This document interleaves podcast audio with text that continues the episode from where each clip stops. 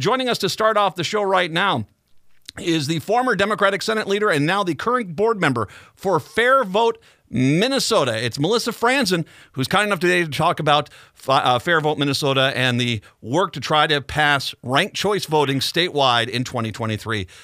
Melissa, thank you very much. I'm so used to saying Senator. Melissa, thank you very oh. much. It's so nice to have you on the air nice to finally be on, and I'm so glad you're on the road to recovery, Matt. Really excited that you're back on and that we are um, able to continue to to chat about the issues of the day. I'm so glad you're doing well. I know the last time you and I talked was uh, the the hurricane down in Puerto Rico, and and those areas we were talking about the, the that was a few years ago. But uh, you know, it's nice to catch up with you again. Uh, you of course uh, did not run for senate again, uh, and but you have found a home with Fair Vote Minnesota.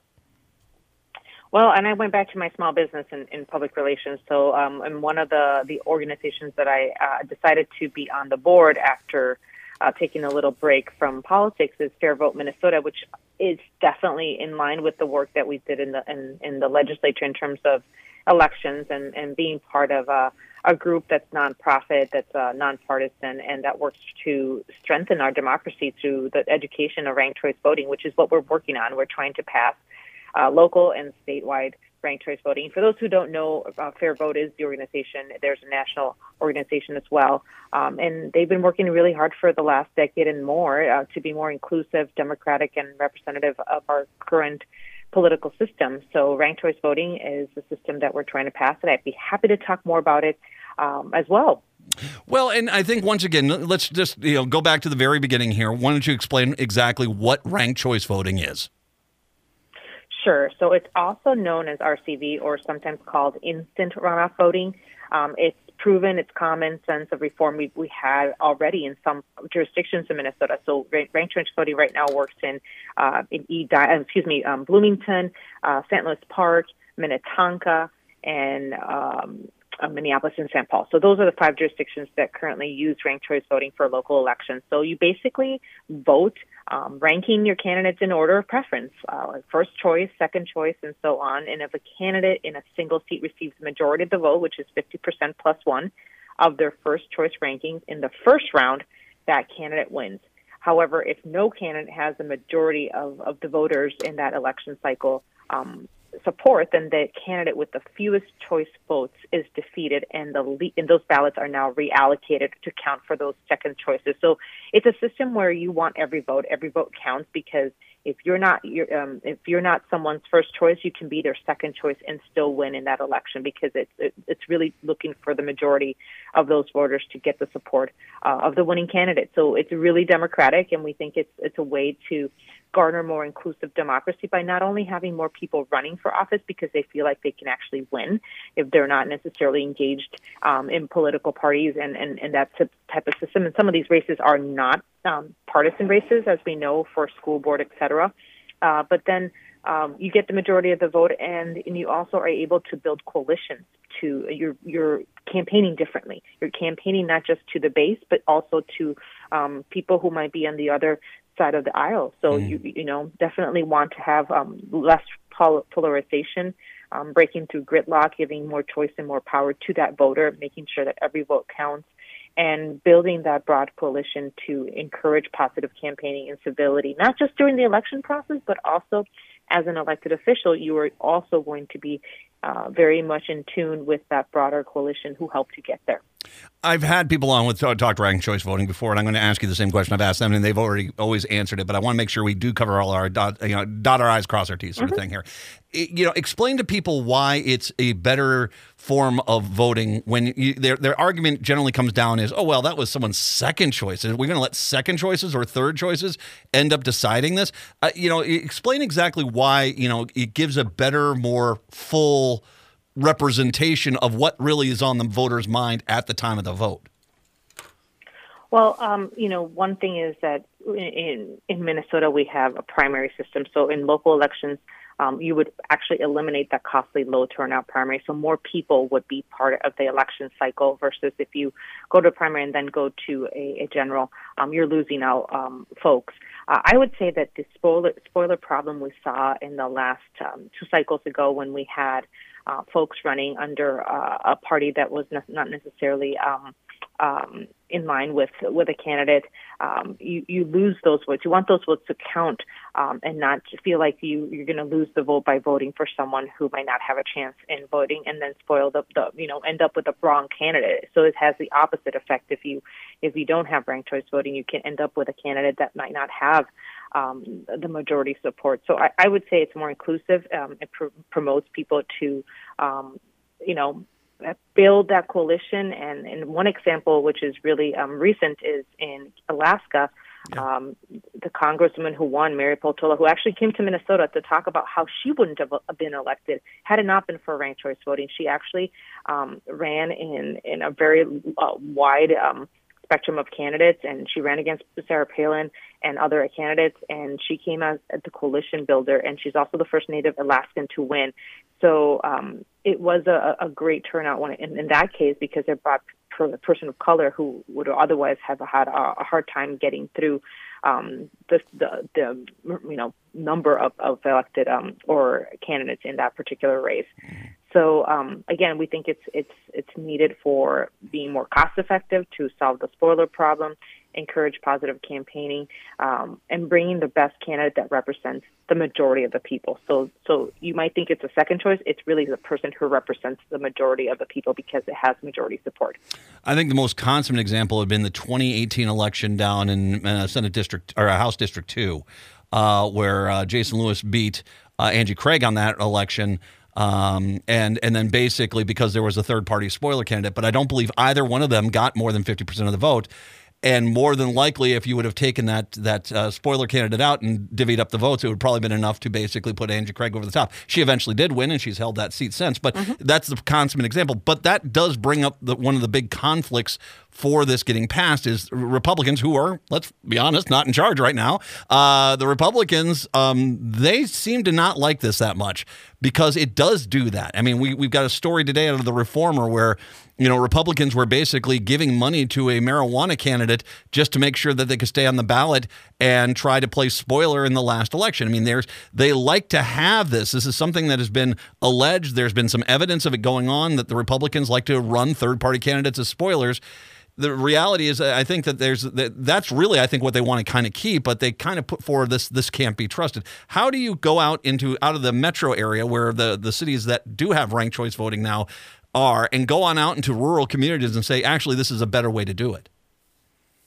Well, and, and there's instances, and, and it, again, it's nonpartisan. So there's instances in other parts of the country where uh, Republicans do win under this system. So this system doesn't favor one party over the other. It favors the person who has majority support of those voters.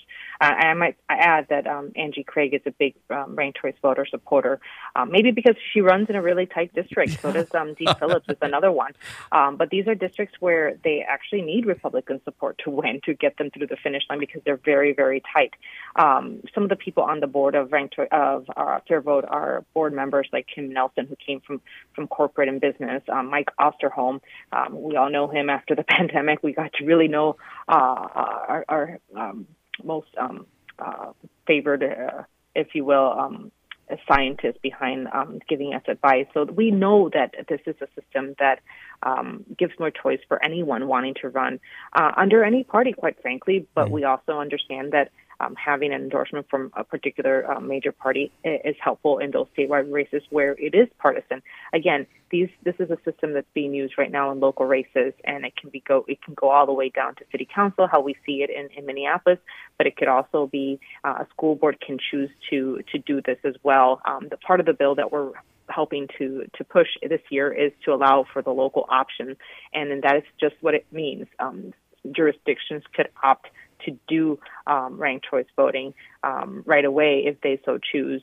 Um, so we we just think this is a better way of politics because we, we've seen so much polarization and so much divisiveness. I mean, I've been in the legislature ten years. I, I didn't run again, as you mentioned, and I've seen even in those uh, ten years how we've gone from working together and collaboratively to basically obstructionist and that is the, the the the game that we're playing in right now in politics. And we want people who are doers, and we think ranked choice voting or er, voter is going to self-select people who are actually going to be there for the right reasons and are going to do the work of the people that elected them because they need that majority of support to win and continue to serve.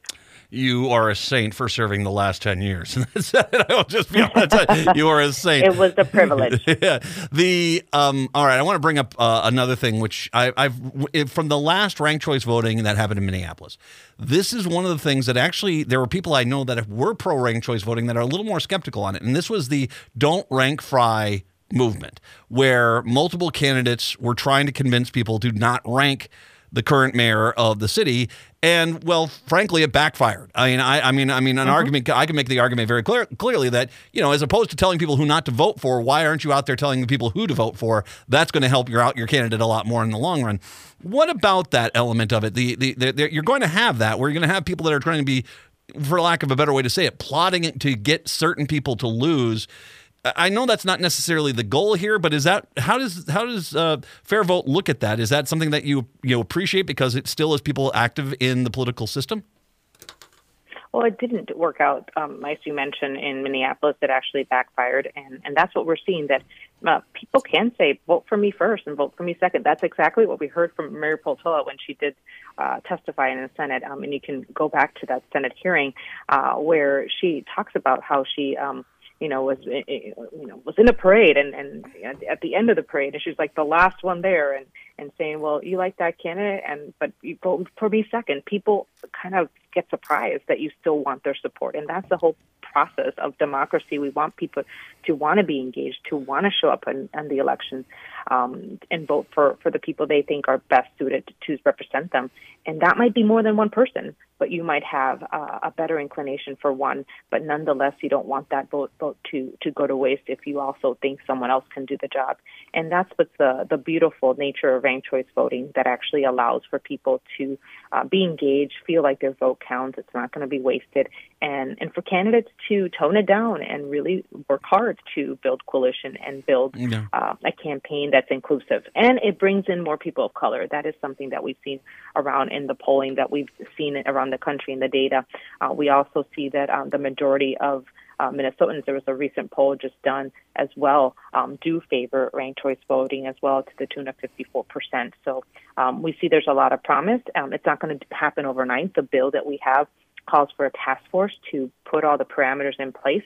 So we do this thoughtfully with all the right stakeholders, like you said, from rural communities to um, suburban, all over Minnesota, bringing the, the concerns because we do not have centralized um, election systems like other states. We have to build this, and it has to be done right and taken thoughtfully. So we're bringing the stakeholders from the county level who do run our elections at the county local level. Those are the people who count those ballots all the way to the state level to make sure that we get, have the right mechanism and system in place to roll this out. Not tomorrow. It will take time. The bill right now um, looks for 2026 uh, to make sure, or um, and actually um, that was reformed. Now now we're letting the task force decide when they think that would be uh, the appropriate date. So um, we will do this thoughtfully. We'll take the time it, that it merits, uh, but we want to make sure that this is something that Minnesotans can can participate in uh, as soon as we're able to.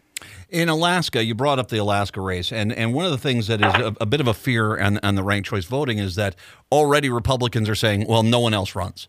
That you know, if if this is the case, it's what's what's dangerous for us is if we don't if we have you know dissent within the Republican ranks. Now, there they were just starting to see more Republicans run, which is kind of the whole goal here is to get more people into the, the race. But there is this will there be a pushback where the Republican Party in Alaska basically says, nope, there's only going to be one candidate because we're not going we don't want to lose this on a ranked choice voting thing. Are, is there a concern that if you do have a political party who basically is like, okay, no, we're in it to win it, we don't want to have this, that actually will stifle the amount of candidates that could possibly come in on a ballot? Well, um, I can't speak to to any party in particular. I'm not the the chair of, of Alaska Republican or Democratic Party or or Minnesota for that matter. Uh, what I can tell you is that people have the ability to participate in the democracy regardless of whether they're affiliated with a party or not. Um, we have a lot of nonpartisan races already in our state. We want people to show up and, and raise their hand. We need better and uh, well-rounded um, candidates to to run and not just do it for the sake of uh, spoiling an election. We want mm-hmm. people to serve who are ready to govern. Uh, so I would argue that um, it, it, it, behooves us all to to encourage uh, more more and not less people to to take that step and of public service. It's so important. How our state is is governed and how our, our, our society works. So we, we must encourage good candidates to run. Mm-hmm. And, and whether it's a, a partisan race or not, um, we want the best candidate um, to win who has the broad support of the majority. You do have, I think, the best chance since this that ranked choice voting became an issue to getting it passed this year. Um, obviously, it's a, a lot of work you guys are doing over the state capitol, right? Yes, yes. There's been a there's a, a team that's doing uh, the lobbying. I'm more on the uh, board side and helping with strategy uh, because I, I know the, the legislature and I'm, I'm trying to bring that to um, the, the strategy of how to move this forward. But also, there's a lot of education. There's a lot of new members who might have heard of ranked choice voting over the campaign, but still have questions, and we want to make sure that they're answered and that we take our time. That's why, again, the task force is in place and it was actually uh, an idea from the Secretary of State to put this in place, and, and, we added that to the bill to ensure that we have the best model in the entire country mm. uh, for this to be implemented. Our voting system in Minnesota is absolutely top notch, thanks to Steve Simon. So if he's endorsing it, I think we can go a long way with that. So if people want to find out more about ranked choice voting and Fair Vote Minnesota specifically, uh, how should they find out more information about you? Well, they can go to our websites, which is um, uh, Fairvote Minnesota, fairvotemn.org, fairvotemn.org. You'll see more information there. There's events happening across the state all the time, like rank your brews or rank. You can rank anything, right? Rank your cheesecake, rank your pie. Um, you can do it at home. It's really easy and simple. Um, so there's events uh, and more about how to get involved. So you can um, talk about it in your community. We can come to you. We'd be happy to present in, in local organization or your community so you can get uh, more information and learn more about ranked choice voting and why it's so important for our democracy. That's fairvotemn.org, fairvotemn.org statewide. Go to that website. You can find out more information about that. Former Democratic Senate leader and now current board member for Fair Vote MN is Melissa Franzen. Melissa, first of all, thank you very much for the kind words. It's it's very nice. You've been very supportive. I really appreciate that.